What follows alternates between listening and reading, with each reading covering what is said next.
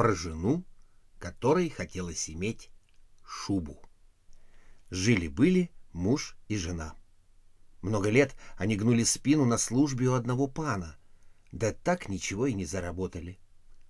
Решил муж бросить службу и заняться ремеслом. Но и ремесло ему ничего не дало.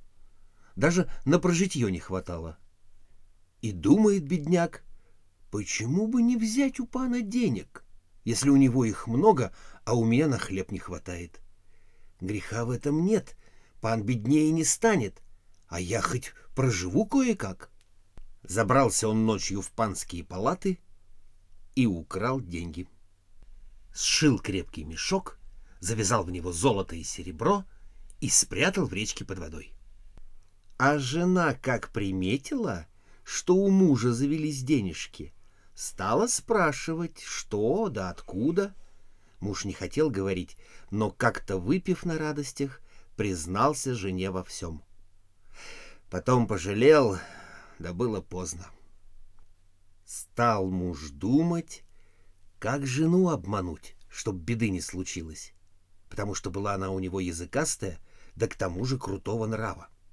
А жене, между тем, захотелось шубу иметь такую, как барыни в городе носят. Ничего с глупой бабой не поделаешь, дай ей шубу, и все тут. Поехал муж в город за шубой и вернулся на другой день. Жена сразу же. «Где шуба?» А муж ей. «Эх, жена, у тебя только шуба в голове. А про то не знаешь, что в эту ночь шел дождь из бубликов. Кто рано встал, сделал себе запас на пять лет. Иди скорее во двор. Видишь, я насобирал». И показал жене бублики, а остальные, искупленных на базаре, он разбросал по двору. Выбежала жена во двор, смотрит, и правда бублики нападали с неба. Собрала и жалеет, что не проснулась пораньше. Сделала бы и она запас, как другие люди. Проходит некоторое время, опять жена требует шубу. Муж и так, и эдак уговаривает. Ничего баба слушать не хочет. «Купи шубу, а не купишь, я уж знаю, как тебя подковать. Скажу пану про деньги. Видит человек, что с бабой не сладить, опять поехал в город. Вернулся на другой день, а жена не спит, выглядывает. Увидела мужа, выбежала навстречу. — А ну-ка давай шубу. — Ой, жена, дай мне покой. — в городе такой голод, что и сказать нельзя. Две недели хлеба не привозили. Вчера как раз привезли воз колбас. Собралась толпа, шагу не ступишь. А пан, у которого мы с тобой служили, подкрался к возу, схватил колбасу и бежать. Только его тут же поймали. Ведут пана по городу, бьют палками и тычут под нос колбасу. Ну, подумай-ка сама, до шубли там было — Оправдался муж и на этот раз. Прошло еще время. Опять жене шубу подавай. Запряг мужик лошадей и айда в город за шубой.